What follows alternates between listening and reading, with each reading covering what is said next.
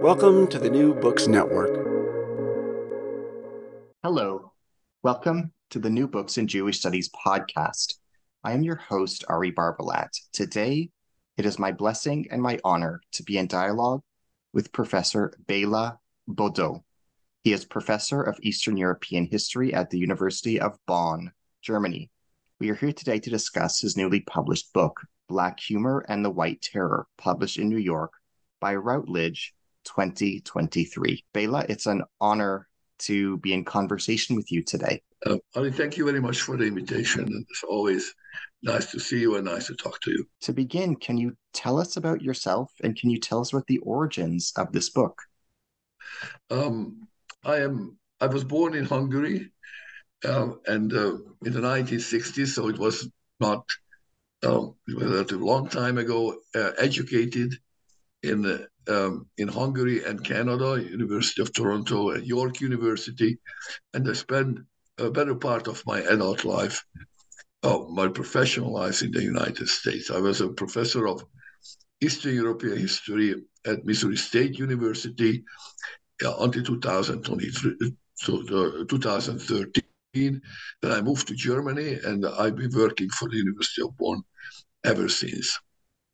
My research interest is interwar East Central European and Hungarian history, with special emphasis on anti-Semitic violence in interwar Hungary, particularly after the First World War. In your opinion, should we study jokes as literature, as philosophy, as arts, or as culture? Should we study jokes as all of these? Or does it fall into some analytic categories rather than others? What disciplinary or interdisciplinary tools are most helpful to understanding humor? Well, I am a historian, so I wrote this book as a history book. But I am also very much interested in all those disciplines you mentioned. The book is basically the continuation of my first study on the White Terror, which was really about the study of violence and why people commit anti-Semitic violence and how Jews react, try to defend themselves and basically protect their individual life, protect their community. And so that was a continuation. Maybe I spent a little bit more time. When I wrote this book as a historian, obviously I went to look for historical sources normally available, open to historians. So I went to the archives. I looked at private documents, letters, diaries, memoirs, but also official correspondences. What survived? What kind of traces did these people, the perpetrators, and also the victims left behind? But I was also interested in sociology. I was interested in literature. So I looked at memory, how people remembered this troublesome period in Hungarian and Jewish history. So I looked at literature. I looked at newspapers. And among my sources were comic weeklies. Not only newspapers, but comic weeklies. And I just could not. I thought, how could I use this source?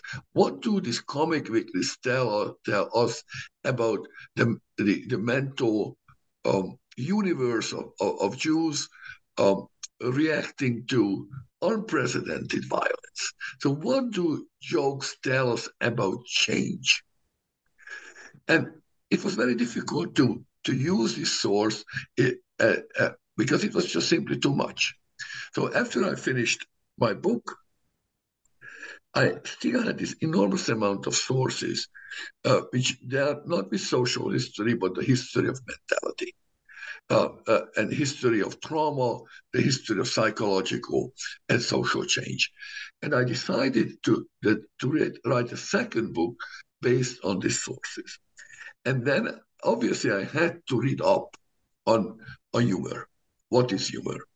And I had to master this enormous amount of literature on Jewish humor.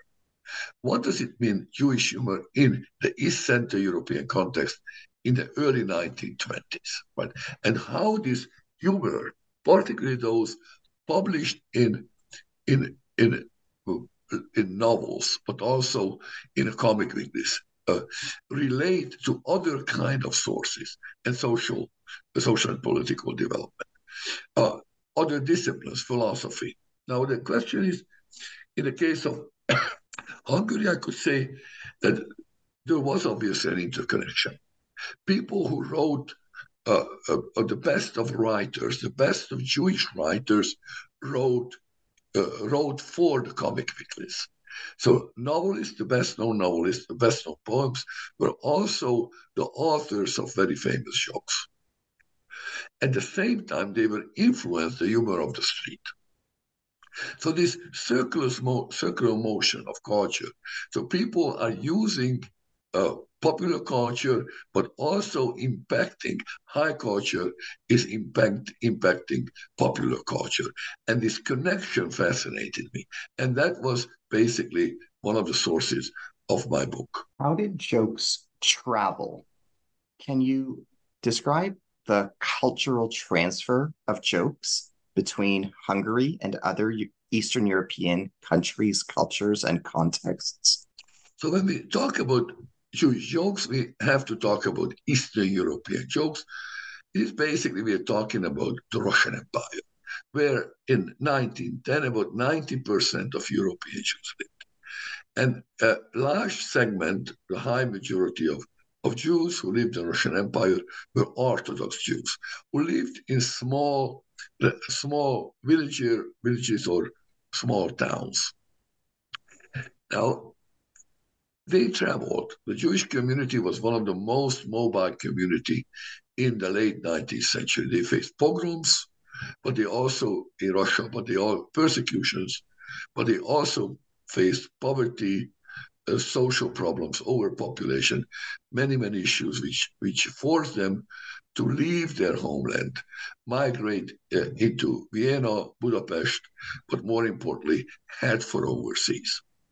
And they carried their cultural luggage with them. And when they arrived in their new country, they preserved their cultural heritage by changing them, adopting them to the new environment. They were not so much uprooted as they were, in fact, in a sense, from Russia, or transplanted. They carried the social cultural universe with them. And in East Central Europe, so when we talk about jokes, the historians who wrote about this, and that was, again, one of the motives for writing the books, they are anthropologists or linguists. And they paint a static picture of Jewish culture and Jewish humor. Jewish humor is basically the humor of the rural communities, Orthodox communities. It is all about Orthodox rabbis, dietary laws, social conventions, violation of social conventions. So they deal with the rural universe. They are beautiful collections. Thanks God, some of them survived. And in literature, some of them survived as a collection of books. Before the onset of the genocide. They were collected, so we were lucky to some extent. I was not much interested in this anthropological linguistic analysis. I was interested as historian, what changed? What changed when Jews moved from Russia to, from a small community to Budapest or Vienna? What changed when Jews become urbanites? What changed when they become not lower middle class, but middle class? So as a historian, I'm interested in change. At the same time, I'm also interested in what remained, what cultural tradition, what habitus, to use an overused term, stayed, what remained the same. What is your book's contribution to the history of journalism? What does this study teach us about the media and the press in Jewish history in general and in Hungary in particular? Now, when it comes to journalism, Jews who entered Eastern Europe, particularly Hungary, in large number in the 18th and the early 19th century. They bought a very rich tradition with them, respect for learning, and they used this tradition to make a contribution to the cultural transformation of their adoptive lands. So if you look at the history of journalism in what is today the Czech Republic, Hungary, Poland, or even Germany, the Jewish contribution to journalism is obvious. Is obvious. If you think of Germany, the Ullmann Massey Press, for example, the liberal press, the Berliner Tageszeitung, and so on, they they were unimaginable from the contribution of Eastern European Jews. And this was even more obvious in the case of Hungary. There were a few newspapers, mainly of German language newspapers, in Hungary in existence in the 1830s, 1840s. But the Hungarian press underwent a transformation. It bloomed after 1860, thanks in part to the contribution of people of Jewish origins to Hungarian culture. So most of the editors, the founders of newspapers, and indeed journalists, but those also who draw caricatures, were of Jewish origins in Hungary. So you could say with some exaggeration, Hungarian press would not or would have emerged much later and would have been a much lower quality without the Jewish contribution. Now, when it comes to the comic weeklies, it is even more obvious. So the first comic weeklies, Ágai Adolf, a central figure in my book,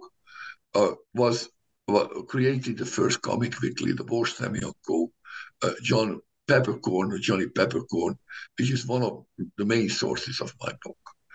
And this comic weekly remained the liberal weekly in Hungary until the 1920s and the 1930s. This was absolutely the number one comic weekly in Hungary until 1914.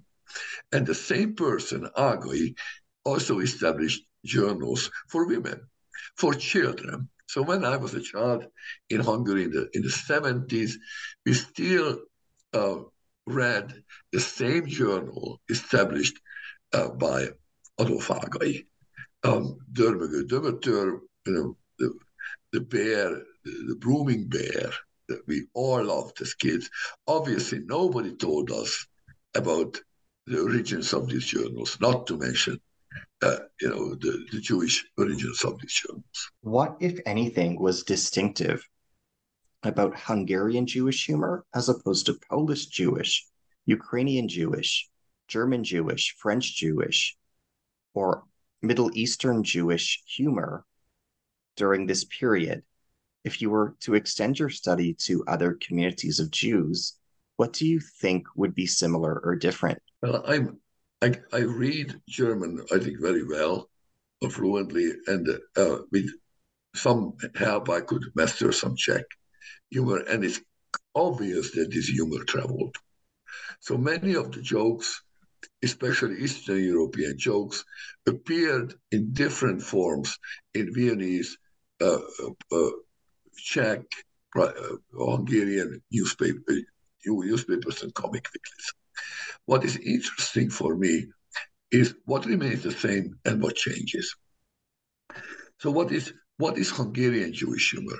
Well, what is Hungarian in it? Well, it is written in Hungarian.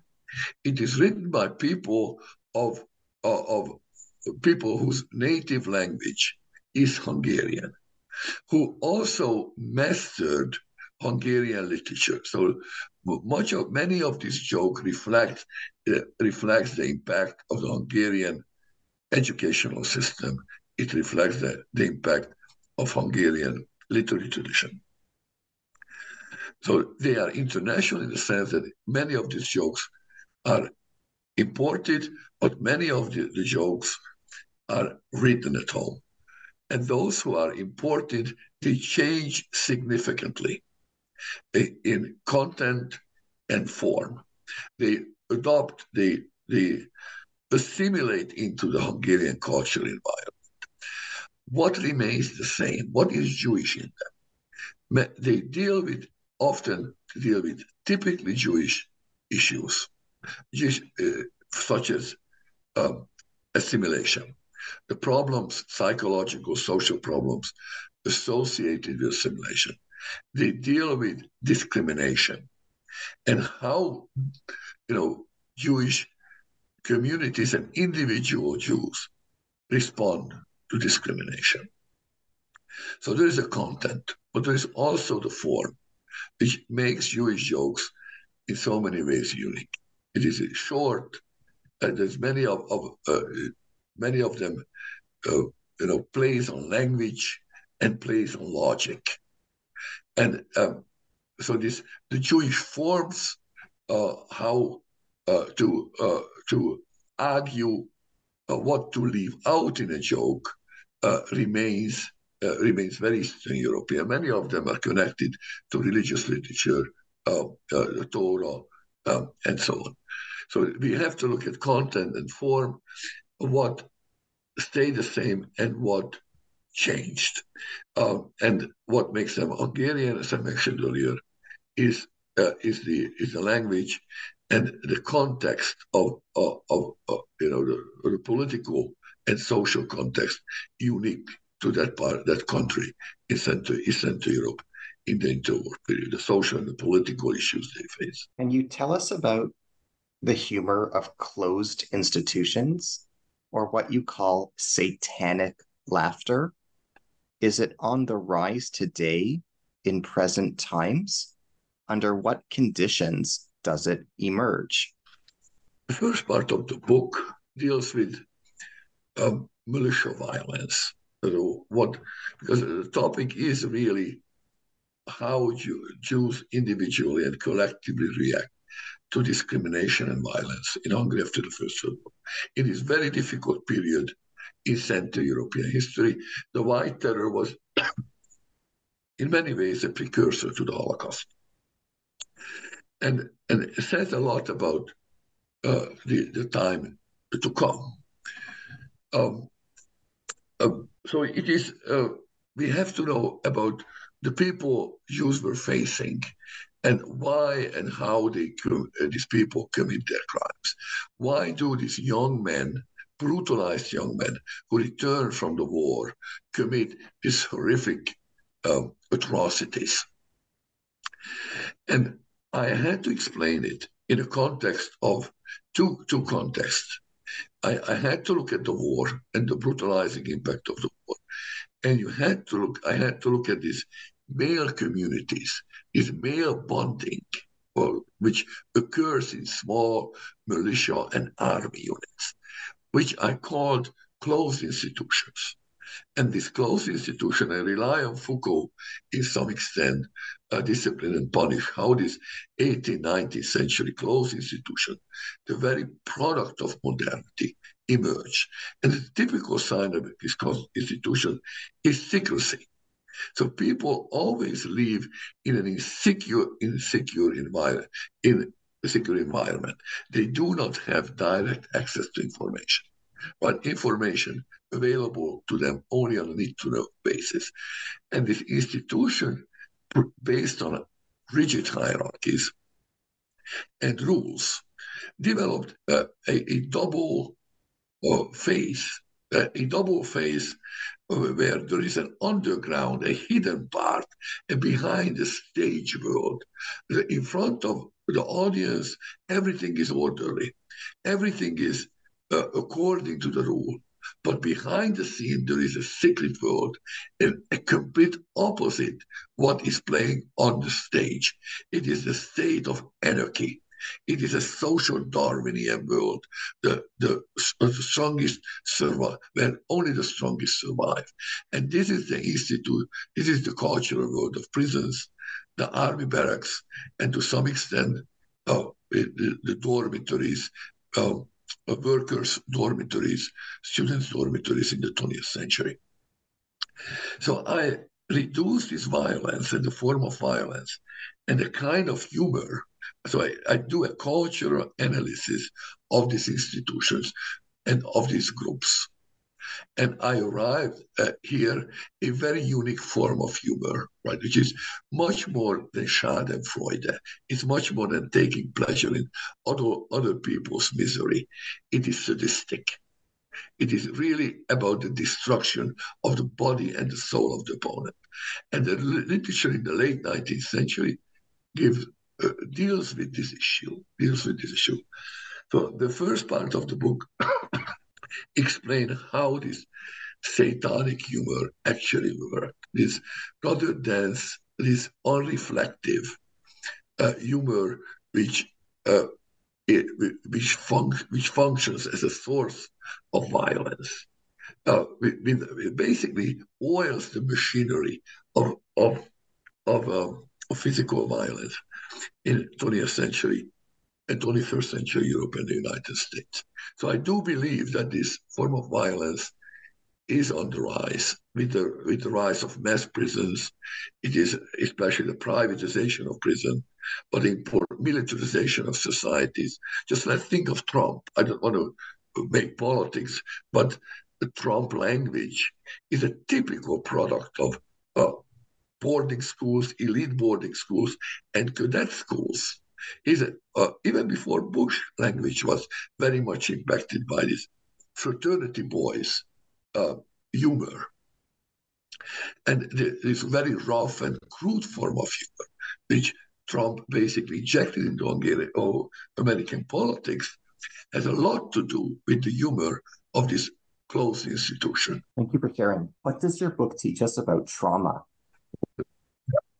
No, my voice is not giving out completely, but the second part, the first part of the book deals with the perpetrators and the cultural and mental universe of these young men living in a world of hierarchies, rigid hierarchy, and discipline. The second part of the book, and the third part of the book, deals with the victim's reaction to violence and how they react to the drastic change in the culture and political universe after the First World War. We should not forget that Hungarian Jews experienced incredible social mobility among few cities in the world, be New York, Budapest had Jewish mayors at the turn of the century. About 1/4 of the Budapest population were of Jewish origins, Either they were Jewish by religion or converts, often considered of Jewish background. So. About 1/4 of the population, 1/5, 1/4 of the population of Jewish background, and this kind of humor, obviously, the humor jokes was a way to deal with trauma, and trauma I use here in the Freudian sense of the word. What happens after the event, right? When basically somebody survives the humiliation and began to dream and his dreams becomes nightmare which never leaves the individual and increasingly swallows up the everyday life and overtakes everyday reality. And this nightmarish reality is reflected in what I call black humor, and which is a complete a caricature, but at the same time, rather like an expressionist film. And I try to make this connection between art and reality, because there's not much difference between the expressionist films of the early 19th century, the Cabinet of Doctor Caligari, for example, and political cultural reality in the post-war period, or the paintings of George Grosz, or Max Beckmann and political and social reality on the street, and how what is real and what is imagined, or what is real and what is dreamt, what is nightmare. So the jokes, especially Black humor, was a way to understand and deal with trauma, and it was a heuristic device. It was a way to dissect and reality and understand it in digestible forms, and portray reflect reality, to explain reality to the others. It was also, this Black humor was also a way to cope with and give advice. There is a pragmatic element to humor. When a minority and the questions what you raise, or we could raise in many respects, how do victims of violence who do not have any other means, they don't have weapons in their hands, they have no army, how could they maintain body, they could keep body and soul together, how could they survive as individual and community? And humor was a way of coping psychologically with this trauma, but also giving advice to fellow Jews. Right? What are the practical way of dealing with militia violence? Right? And without losing faith, and it's very difficult to deal with physical violence. I remember as a child or early adolescent when once I was beaten up on my hometown by a Russian officer, right? What it means to be to a man who has a gun and on his side could attack you, and how humiliating, how devastating this physical attack can be. I still years and years later, I had this. So I had this nightmare. So I address in my book on Black humor, is trauma, and how and humor as a means, a psychological, political device to deal with trauma, but also with this political problem Hungarian Jews faced after the First World War. What do you mean by anti-defamation humor? What is distinct about this particular form of humor? So how could Jews react to assault? Assault came in two forms. One of them was physical assault. The other was oral. Other form came in oral written forms. And the turn of night intense after the First World War, but only during the war, new and more dangerous form of stereotypes, anti-Semitic prejudices emerged. New in a Hungarian sense, right, which blamed Jews literally on everything, especially on the lost war. Stereotypes, prejudices, which equated Jews with communists, equated Jews with Freemasons, with revolutionaries. Prejudices, stereotypes, which claimed that Jews had betrayed their land after the First World War, or betrayed the land during the war. They collaborated with the Romanian occupiers in 1919. And these blatantly false or distorted false charges, or distorted or exaggerated charges had to be dealt with, and used many channels to address these problems. But I looked at newspapers, and normally the most common way to deal with, to show numbers, show the Jews did go into the war, they did fight at the front, they did die in large number. In fact, they died more frequently than non-Jews. So I looked at newspapers. I looked at statistics. I looked at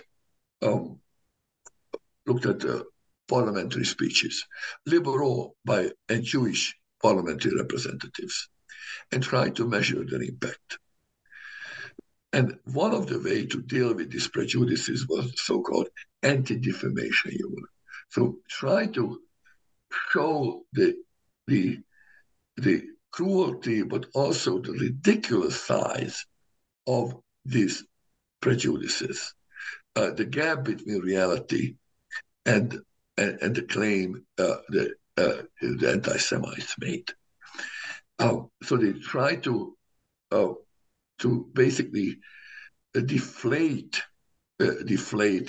anti-Semitic oral violence, anti-Semitism after the First World War.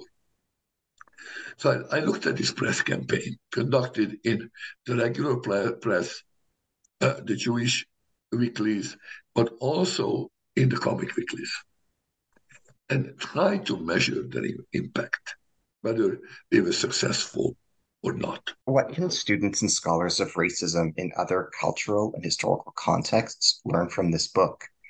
How can the study of humor in Jewish history contribute to fields such as African American studies, South Asian studies, Latin American studies, or East Asian studies? How can the study of humor in Jewish history contribute, for example, to new understandings of humor in African history or Caribbean history? I remember of here a colleague, a research group which focuses, which deals with mainly asymmetrical dependencies. In the world, slavery and asymmetrical dependency studies. This is a new branch of colonial studies. So it tries to go beyond slavery studies in the traditional sense, but deals with post-slavery issues or dependencies of all sorts.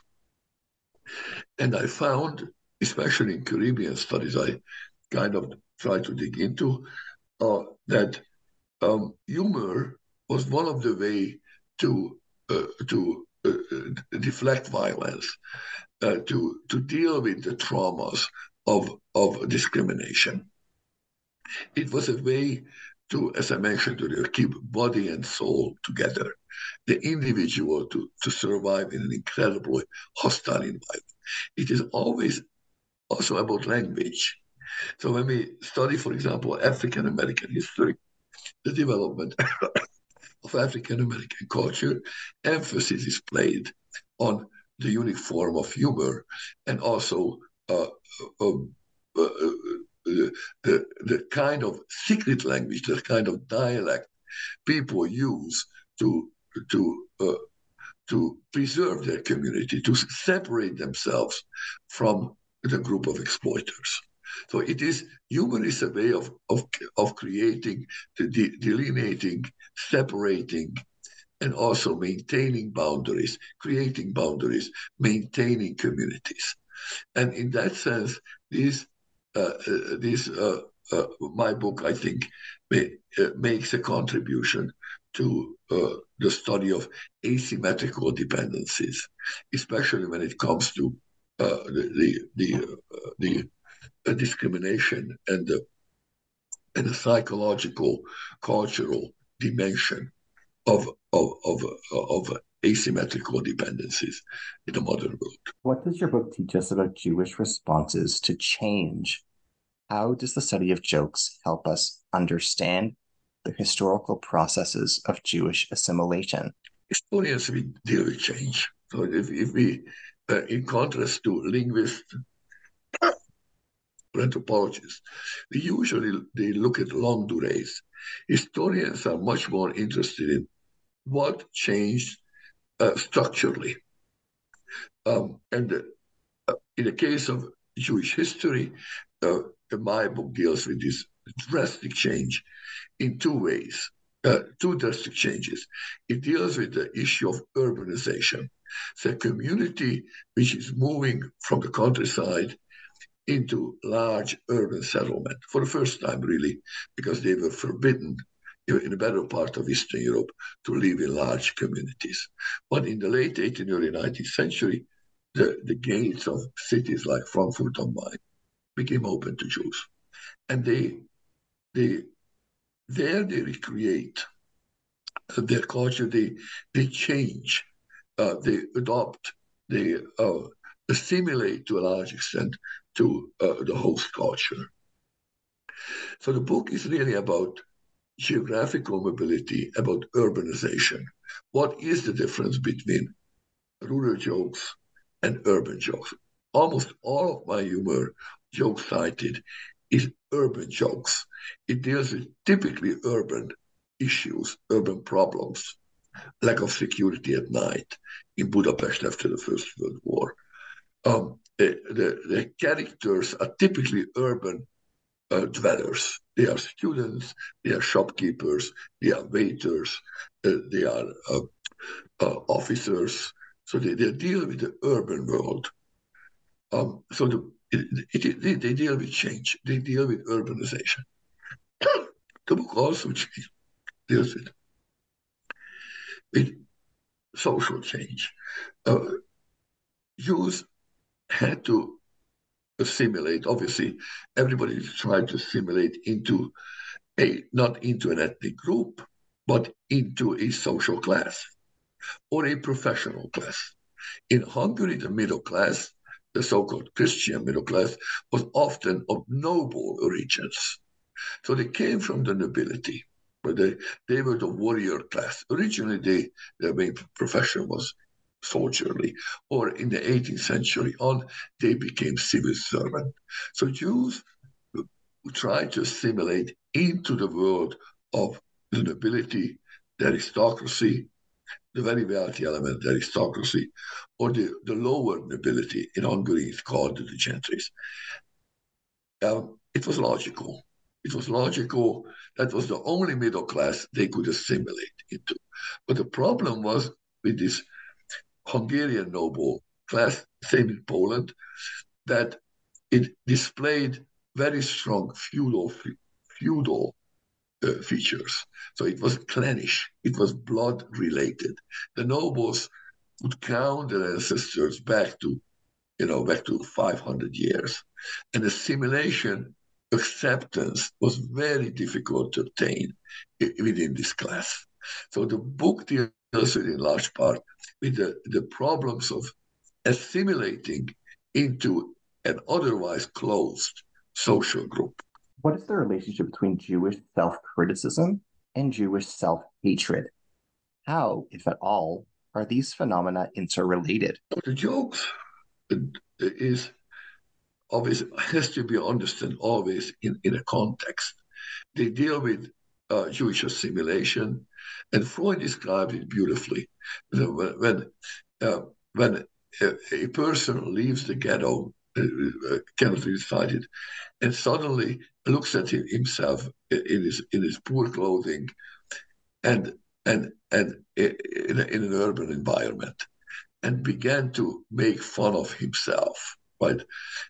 And so the self, a typical issue associated with assimilation, and so the self-criticism in part has to do with assimilations and the troubles of assimilations, the psychological issues associated with assimilation.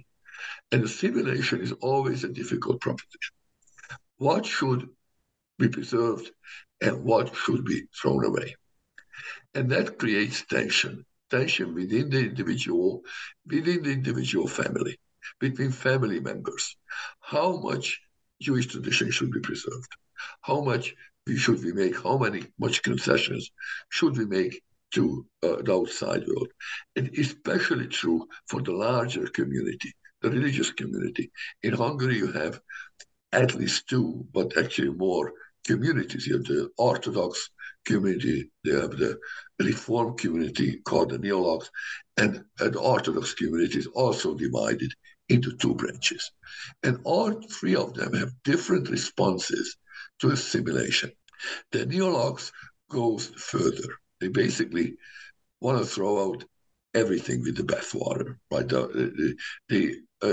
For them, Judaism is nothing but a very modernized form of religion. No cultural traits attached. No language, outside appearance, everything else should be changed to and adopted to the local community. The Orthodox and the Western and Eastern Orthodox have different responses to it. And these different groups compete with each other. So when it's described as self-critical jokes, it is in fact is often factional jokes.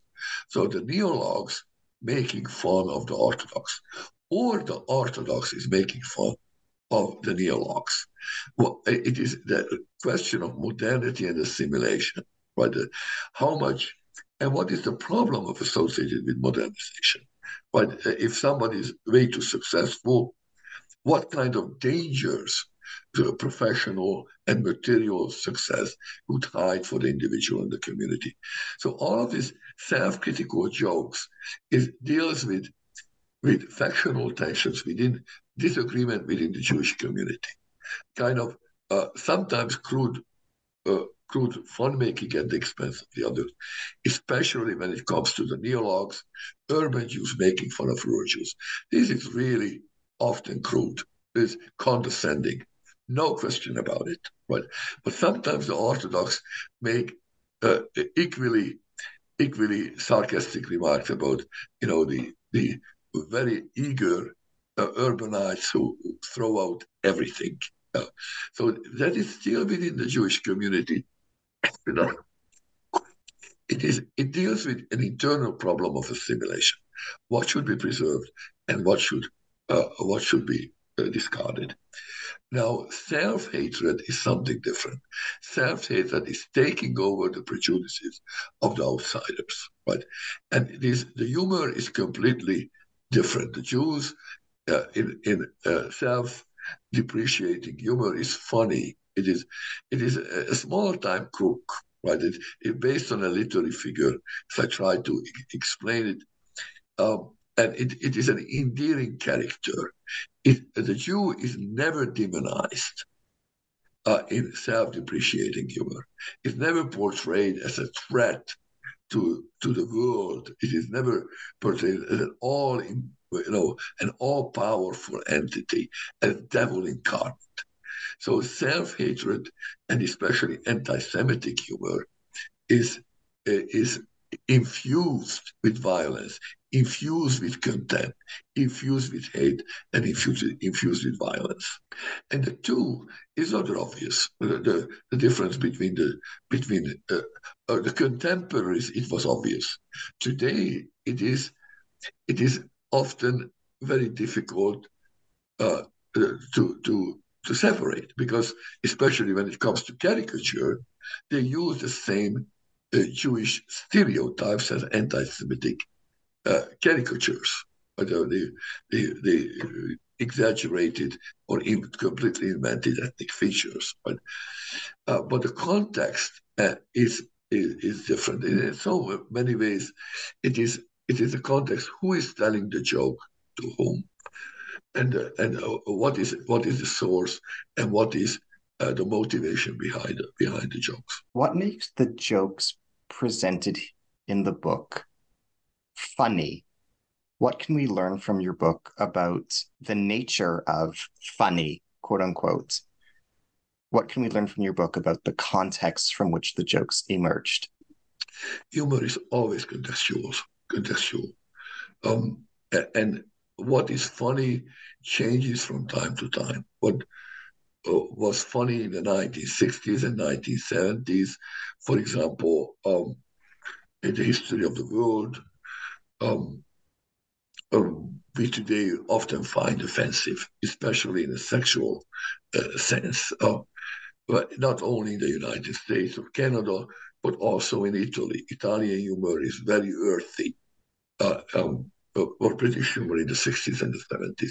So we could see this even in our lifetime, that the humor of the 60s or even in the 90s, if we watch Seinfeld, for example, today, my students watch it, they don't really get it, not only because they are German and so the cultural context is different, but the sense of humor changed today. Very difficult to understand the humor of the late 19th century, which was the great age of imperialism and nationalism, the great age of national stereotypes and stereotyping. This is just before the First World War. But this is a great age of travel. People horizon open up. They discover different cultures, civilizations, and they try to understand it in a very crude form. And that is the great age of caricature, the great age of the comic weeklies. So the humor is very earthy. The humor is often crude. It is often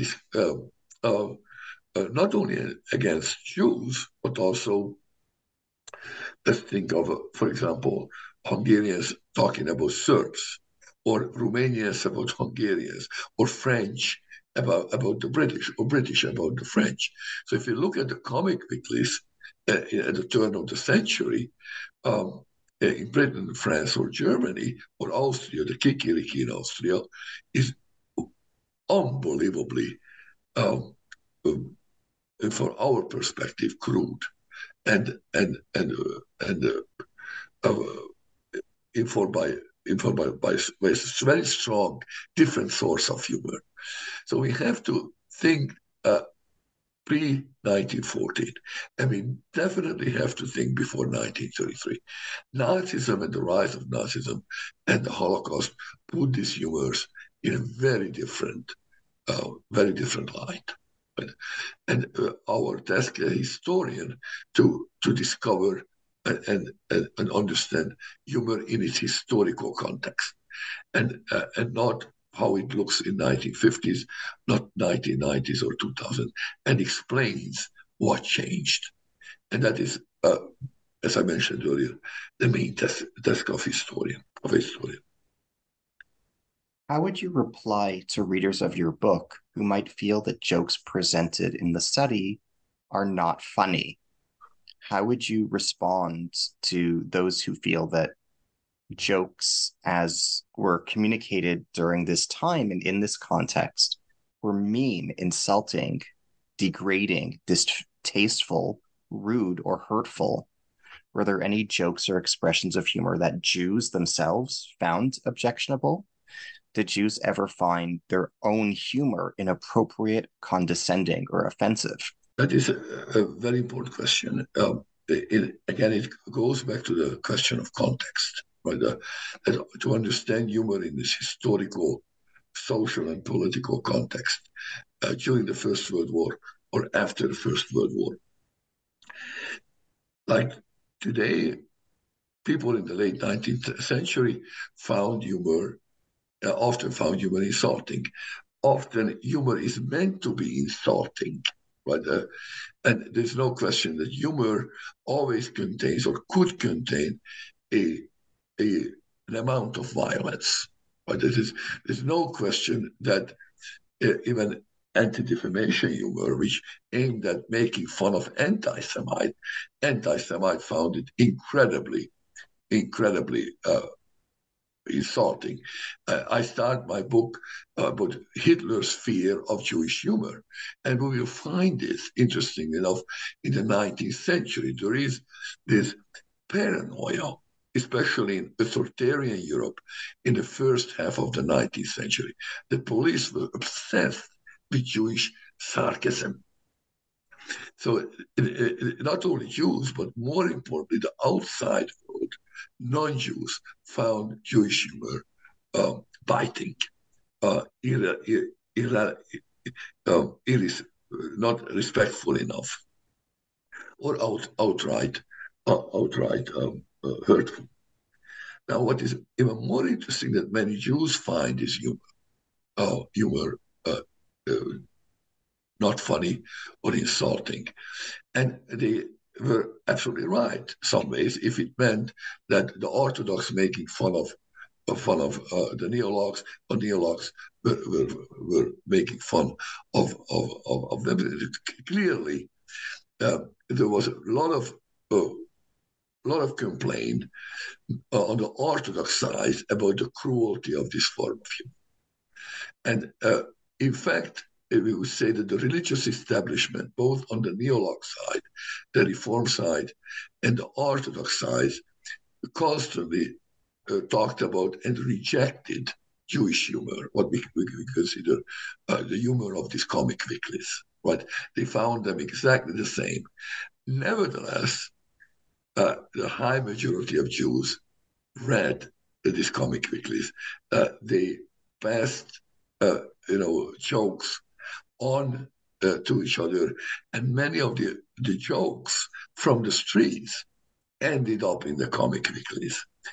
So humor is always a question of negotiations, but a cultural exchange, a hit and try. Some of the jokes sticks, survives and passed on for decades, even under communism, 50, 60 years later, in a different form, survive because they are inherently funny. And some of them are rejected on the spot. And that is what we face with humor in our life today, too. So there's always this negotiating process taking place between the inventors of humor and those who receive the humor and adopt this humor or change the humor in the process. How did Jewish perceptions of the ideal male differ from their non-Jewish Hungarian counterparts? Can you comment on their different visions of masculinity? What were the real and imagined differences in attitudes toward heroism? Now, in anti-Semitic press, Jews were often described as unheroic. Indeed, per definition, Jews could not be gentlemen. In many countries, Jews, for example, could not engage in the most manly act in duel in defense of their honor. In Hungary and Austria, this was somewhat different because, in fact, Jews were overrepresented among the duelers.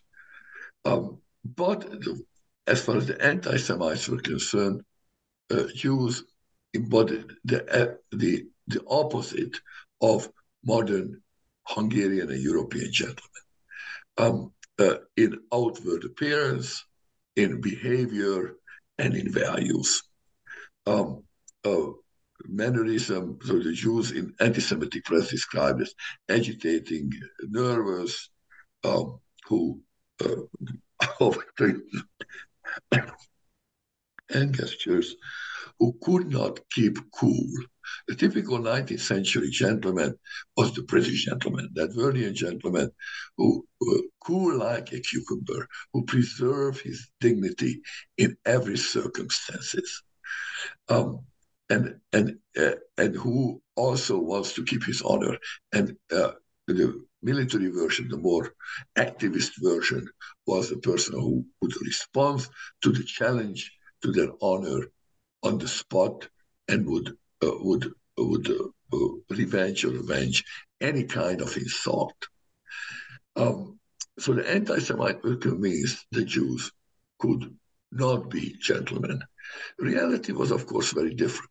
Reality was that Hungarian Jews assimilated into and not only Hungarian culture, but adopted completely this Hungarian and European form of masculinity. Not adopted that they were overrepresented in the late 19th century among those who engaged in duel. The prerequisite for dueling was the ability to give satisfaction so the person had to be cultured and wealthy enough to engage in gentlemanly pastime and activities, which included dueling, and also had to finish a military course, had to be a graduate of some form of military, had to graduate from some form, so had to be a reserve officer, had to serve at least 6 months or a year in the Hungarian army, which gives them the title of a lieutenant or an assistant lieutenant. and that gives them the right to wear sword and give satisfaction. So there was no, when it comes to Reform Jews, there was no difference. They were members of the Hungarian middle class. They behaved exactly the same way as the member of the Hungarian middle class. Now, the Orthodox variety, the religious variety, was obviously when it comes to dueling and also the social stuff, they were much more a pacifist brand. So they did not subscribe to this hot-blooded, ideal of the Hungarian gentleman who looks like a hussar lieutenant and behave like a hussar lieutenant, who is a man of honor, a man of worth, and a sword, especially a sword. So the answer is basically that the Jewish community on these issues, like almost every issue, was divided and in the process of transformation. The direction was going to assimilate into the Hungarian middle class, adopted the norms and the values of the Hungarian middle class. But at the same time, in jokes, they kept their distance from these ideals. And the jokes were often played or made fun of this violent, arrogant, superficial European male ideal. So that makes it uniquely Jewish, that is, when they adopt these ideals and they practice these ideals, and they, at the same time, they keep a distance from it and critique it. And that this makes these jokes particularly interesting. What does your book teach us about misogyny? What role did gender, sex, and lust play in the jokes that you analyze? So the humor I analyzed in my book are very earthy, often rough and sexual. The paramilitary groups, the perpetrators of anti-Semitic violence, the jokes they used were clearly infused with hostility and violence against women. So the jokes were basically the spiritual or intellectual, whatever verbal dimension of what they were doing in practice. So the paramilitary groups committed horrific crimes against Jewish women, working class women, liberal democratic women. And they joked about this violence. And humor, as far as the paramilitary group were concerned, was a means of justifying and making this violence possible. Now, Jews also use sexual humor, but the humor is what they used, with the exception of the black humor, which again tend to be very borrowed from Eastern Europe, from Russia. They tend to be a little bit more muted. It's all about sexual behavior, right? Infidelity, having a relationship with the countess, or marital disagreements, husband and wives, the problems associated with bourgeois marriages. So some of them are really dealing with everyday modern issues of husband and wife, domineering wife, or daughter and father relationships, sexual relationships in general in the family, which is really has to do with assimilation and other innocuous. Jewish jokes generally, when it comes to gender, tend to be compared to these anti-Semitic, tend to be much less innocuous. What was the Tiszaeszlár blood libel of the early 1880s? What transpired? What were the consequences? The Tiszaeszlár blood libel was the first mark of watershed in the history of Hungarian Jews and the history of anti-Semitism. Now, between 1840 and 1883, Hungarian Jewish society underwent a rapid transformation. In this period, Hungarian Jews not only entered, or Jews from Eastern Europe entered Hungary in a large number, but they successfully assimilated into Hungarian society. And the level of acceptance was, in this so-called liberal period of the 19th century, was the highest.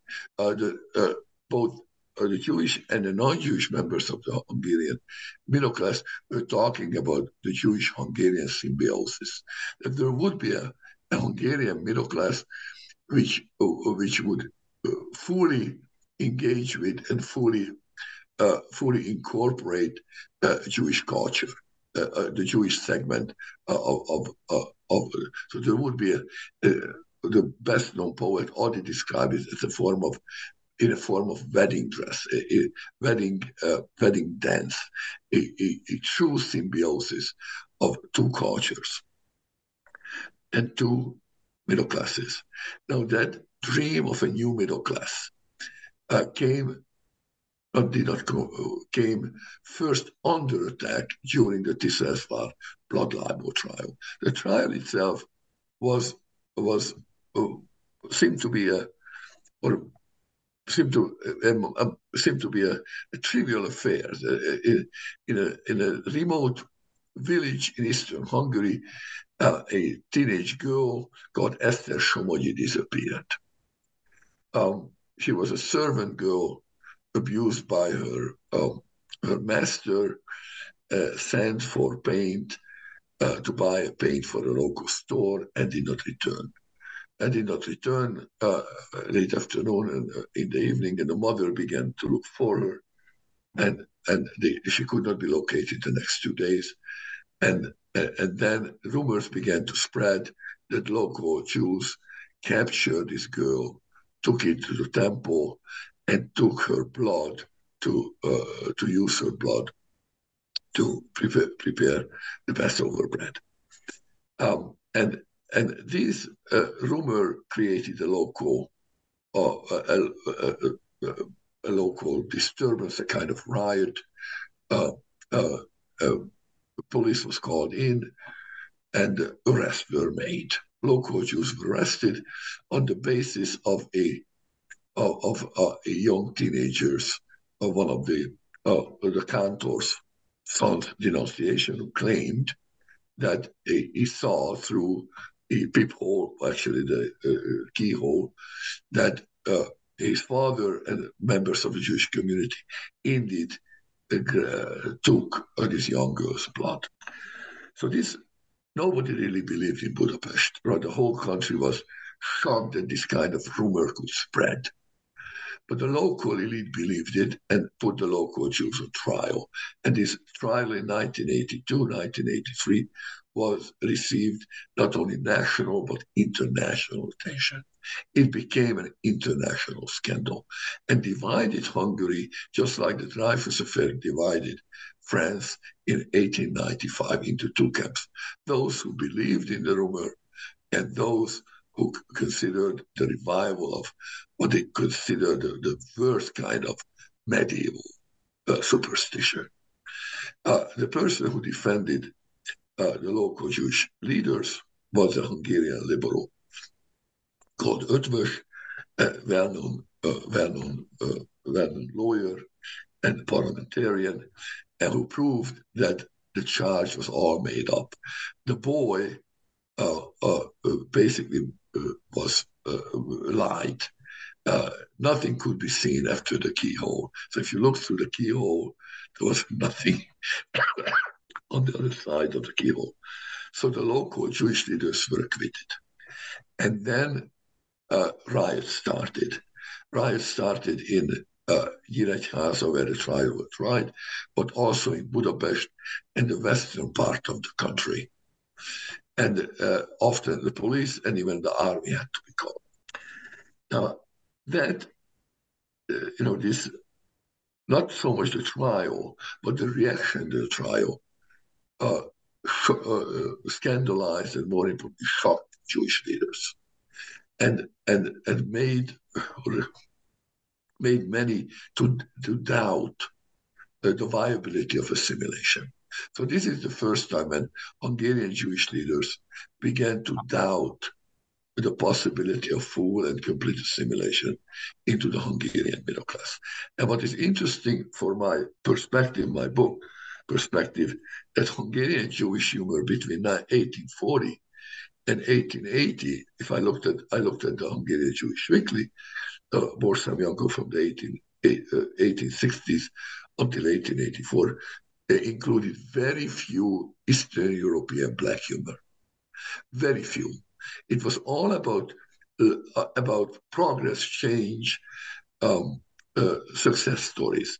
The tone of the humor were optimistic, and in the first time in the history of Hungarian Jewish journalism or Jewish humor, the tone of the humor in 1883 and 1886 became darker.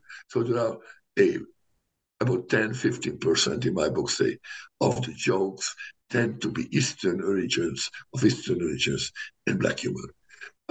In contrast to my Eastern colleague, Mary Gluck, I argue, however, that this is not a watershed, because by the 1890s, the tone of the Borsszem Jankó remained optimistic. Right? So it is the first premonition, if we could call it, a prelude to 1919, but it is not the watershed. The watershed is the White Terror, the war, and more important, the White Terror, when the tone of Jewish humor became much darker. What was anti-peasant humor? What are its key themes? What did these particular jokes reveal about Jewish attitudes and Jewish prejudices? Eastern European Jewish humor, particularly Russian, Polish Jewish humor, is strongly anti-officer, anti-civil servant, and anti-peasant. The peasants are usually described in a very dark color as anti-Jewish, superstitious, often dense and even dumb, cruel, bloodthirsty, almost in Orientalist terms, as beyond or below the level of civilization. So there's no love lost between officers and Jews and peasants when it comes to Polish or Russian Jewish humor. In Hungary, Jewish humor tend to be much more well-meaning and when it comes to peasants. The Hungarian Jews assimilated into the Hungarian middle class, the Hungarian nobility after the 1840s, 1850s, idealized peasants. It has to do with romanticism, as the most Hungarian of all social groups, as the reservoir of Hungarian culture, original Hungarian culture, music, language, and so on. And Jews subscribe to this idealized version of Hungarian peasants. So there's hardly any anti-peasant jokes in the Borsszem Jankó in the 1870s, 1880s. If they are, they're kind of innocuous, kind of harmless. And what is interesting, that in 1919, one of the groups, the perpetrators of violence, provides them, the masses, or the mob in the rural part of Hungary, were peasants. So the peasants do not behave, they do not live up to this idealized version of great Hungarian, wise, well-meaning, tolerant individuals and groups. But they do commit crimes, anti-Semitic crimes, and these jokes for the first time began to realize that in jokes is a heuristic device, a way to understand reality. But in my book, I show this is two contradictory feelings: the realization that peasants indeed could be anti-Semitic and hostile to Jews, not only on religious and cultural ground, but also on social grounds as members of the middle class.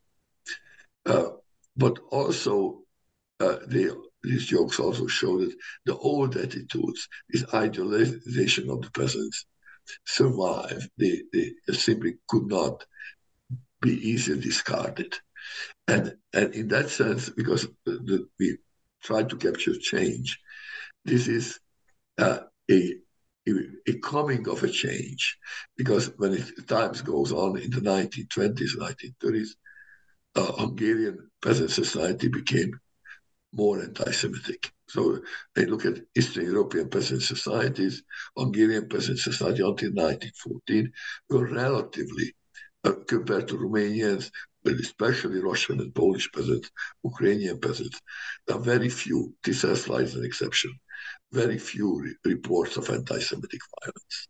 Nothing like what happened in Russia in 1881, Romania 1906, and so on. But it is changing rapidly after the First World War because of indoctrination. So anti-Semitism it comes from below. It is informed by culture, but more importantly, social envy and resentment. But also in the 20s and the 30s,